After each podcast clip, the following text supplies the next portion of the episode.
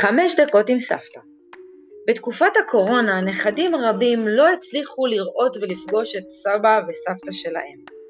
רזיאל אלטרס ואילי גיל עלו על רעיון ליצירת פלטפורמה שמטרתה להעלות את המודעות לשיחות וירטואליות עם סבא וסבתא בתקופת הקורונה ואם ירצה השם, גם ברגיל.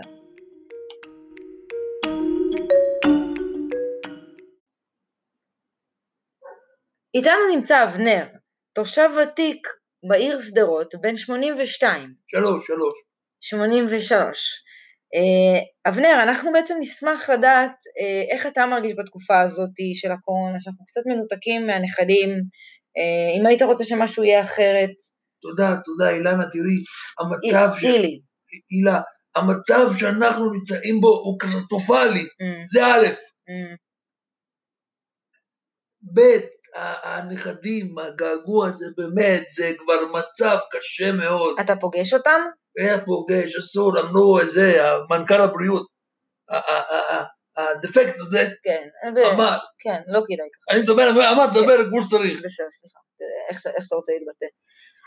השאלה שלי, אבנר, אם בעצם חסר לך זה שהנוכחות של הנכדים, שהם לא נמצאים בעצם, זה, זה חסר לך? זה משהו שאתה מרגיש שהוא חסר?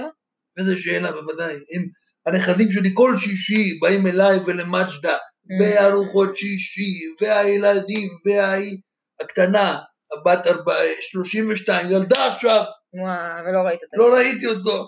תגיד, ואבנר, ואם נגיד הם היו מתקשרים, סתם לדוגמה, או שולחים לך סרטון וידאו, או מדברים, נגיד חמש דקות ביום טלפון מנכדים, איך זה מרגיש? זה קורה פעם באלף שנה אולי. כן, כן, אוקיי.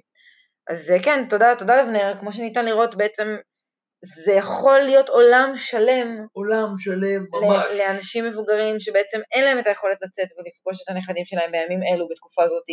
אה, וכמו שאבנר פה אה, מספר לנו, זה באמת אה, מאוד פשוט בסך הכל. טלפון של חמש דקות. תרימו טלפון, תגידו סבא, מה נשמע? זהו. כן, מדהים.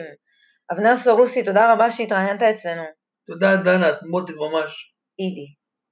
אילה, תודה, אילי.